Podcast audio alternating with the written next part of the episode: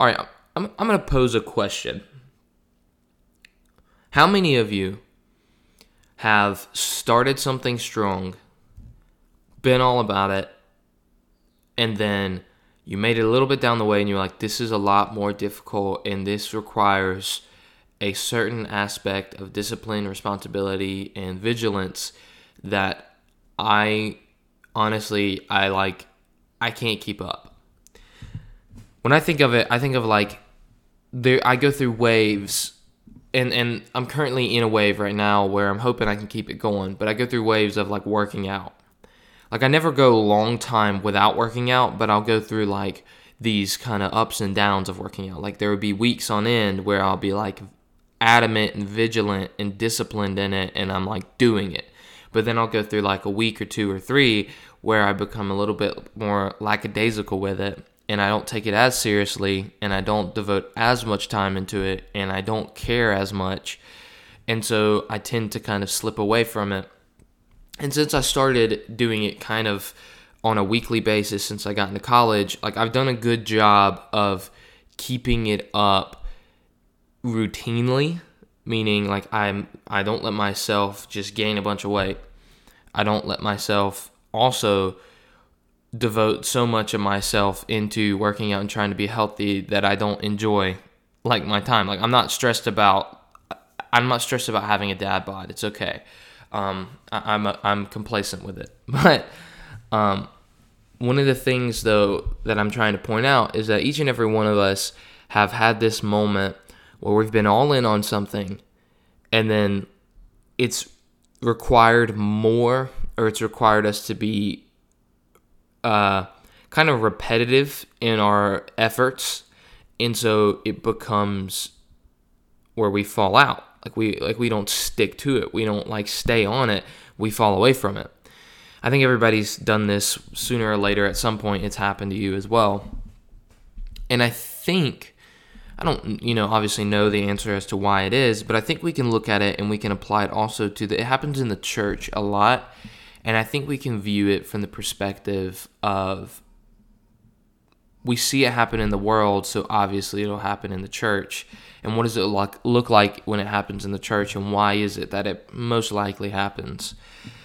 Um, and I think a good way to think of it is like we'll have people in the church who will come in and they'll want to be a part and maybe this is you and that's okay. Like i've gone through times of this before where i've come in and i want to be a part and i've been like yeah like i'm all in like let's do this.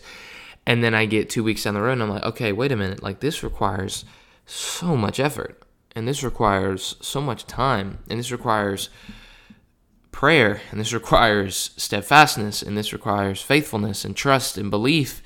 And it's a lot and i don't know that i'm fully there yet and like I'm kind of worried that maybe this isn't the right thing for me, and so you tend to fall away.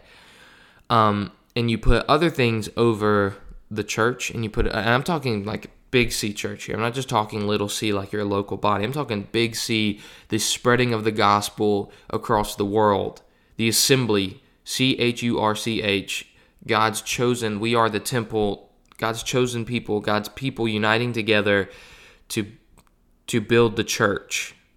Um, when I say God's chosen people, I'm referencing the Israelites, but uh, Jesus brought forth a new um, kind of all, that word all, that you are just as important to God and you are just as capable as any person to push the the agenda for the kingdom. And so, one of the things that happens is we start to do what we are asked to do, meaning we start doing the job of the church, but then we get burned out, and people get burned out, and people fall away. And this isn't something that's new. And it's kind of like what I what I talked about in the last episode. Like the things that are happening today have happened for a long time. And the perspectives that people have today have been perspectives that people have had for a long time. And we talked about waiting in the last one and that the disciples had to wait.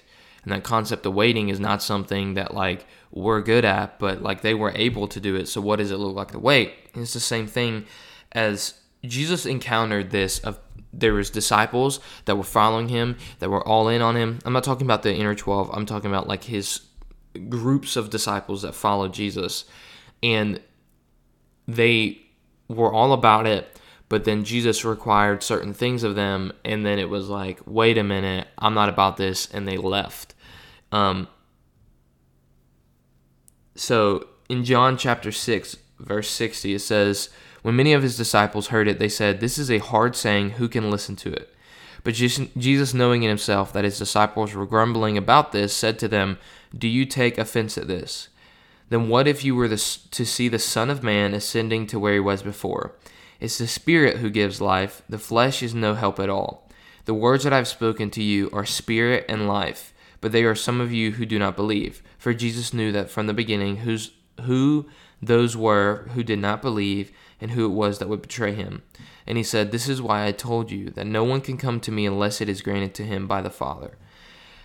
Verse 66 of John chapter 6. After this, many of the disciples turned, turned back and no longer walked with him. So Jesus said to the twelve, Do you want to go away as well?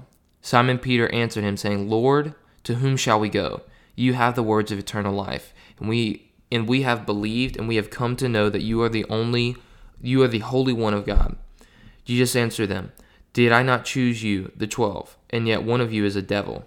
He spoke of Judas, the son of Simon Iscariot, for he, one of the twelve, was going to betray him. So I think it's interesting that even in Jesus' time, the Son of God, 100% God, 100% man, walking in the flesh, still encountered people that weren't falling away. People that were all about it, we're all about the miracles, we're all about the hilltops, but in the valleys and in the hard things and getting into the nitty gritty of what it looks like, we're like, nah, I can't subscribe to this. Because this all came from the saying in chapter 6 of 53 where Jesus said to them, Truly, truly, I say to you, unless you eat the flesh of the Son of Man and drink his blood, you have no life in you. Whoever feeds on my flesh and drinks my blood has eternal life, and I will raise him up on the last day. For my flesh is true food, and my blood is true drink. Whoever feeds on my flesh and drinks my blood abides in me, and I in him. As the living Father sent me, and I live because of the Father, so whoever feeds on me, also he also will live because of me. This is the bread that came down from heaven, not like the bread the fathers ate and died. Whoever feeds on this bread will live forever.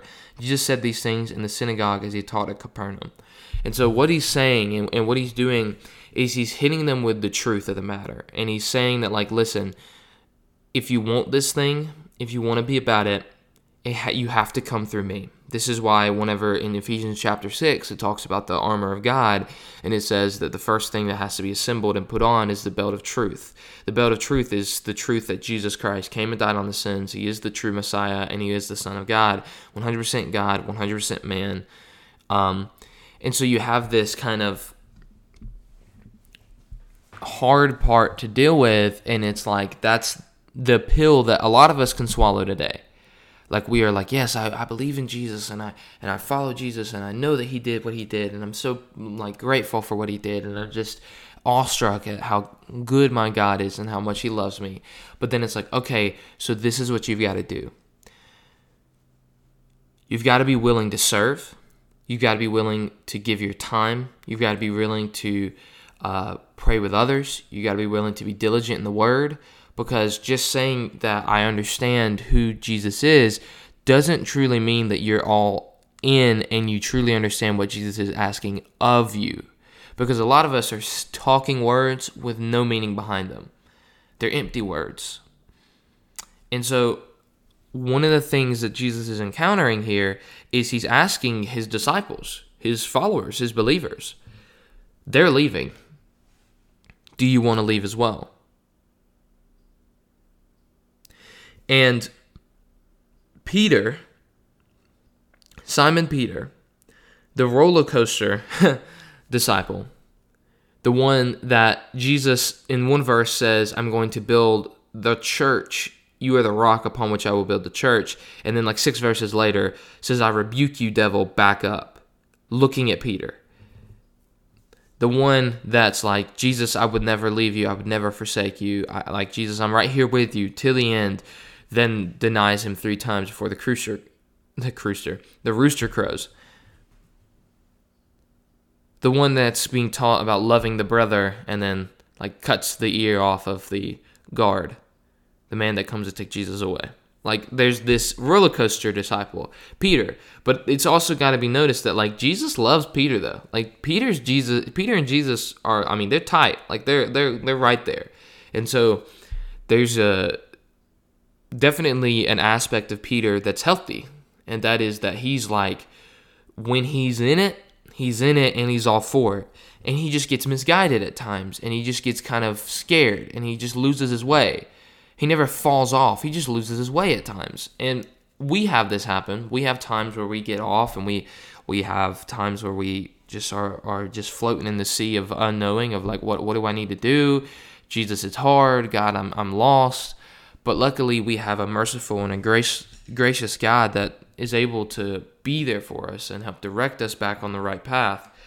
And so what Peter says is so healthy and Peter says, So Jesus turned to the twelve, Do you want me to go away as them? Simon Peter answered him, said, Lord, to whom shall we go? You have the words of eternal life, and we have believed and have come to you that you are the holy you are the holy one of God. Peter recognizes the need for Jesus. Peter recognizes that there's a void in his life and in the world that is being filled right here, right now, by Jesus.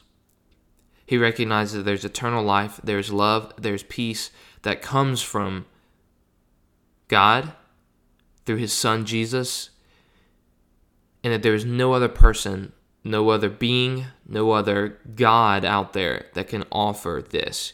Because all of these other little g gods were offering fake and were unreal and untruths.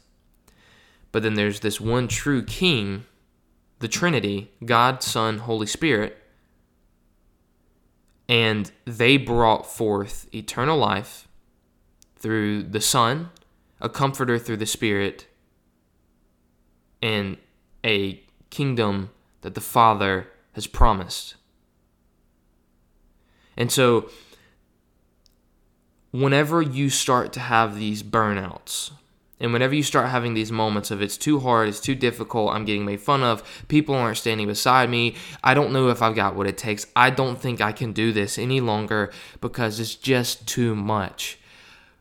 I hope that we have the perspective of Peter and we look around and go, but honestly, where else can we go?